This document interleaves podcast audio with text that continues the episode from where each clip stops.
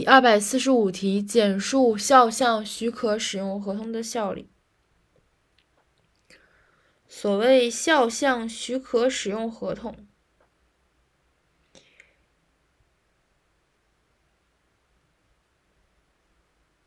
即在肖像使用权和肖像许可权当中，肖像权人对自己的肖像有权以任何合法的方式自己使用或者许可他人使用，并获得一定利益。肖当事人对肖像许可使用合同中关于肖像使用条款的理解有争议的，应当作出有利于肖像权人的解释。当事人对肖像使用合同使用期限没有约定或约定不明确的，任何一方当事人可以随时解除肖像许许可使用合同，但是应当在合理期限之前通知对方。当事人对肖像许可使用期限有明确约定的，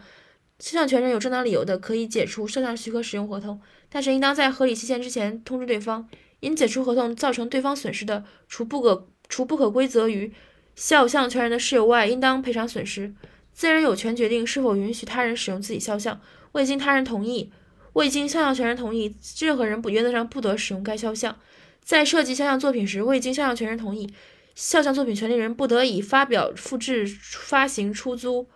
展览等方式使用或者公开肖像权人的肖像。所以条款的争议的问题。以及这个期限约定不明的问题和期期限有约定的问题，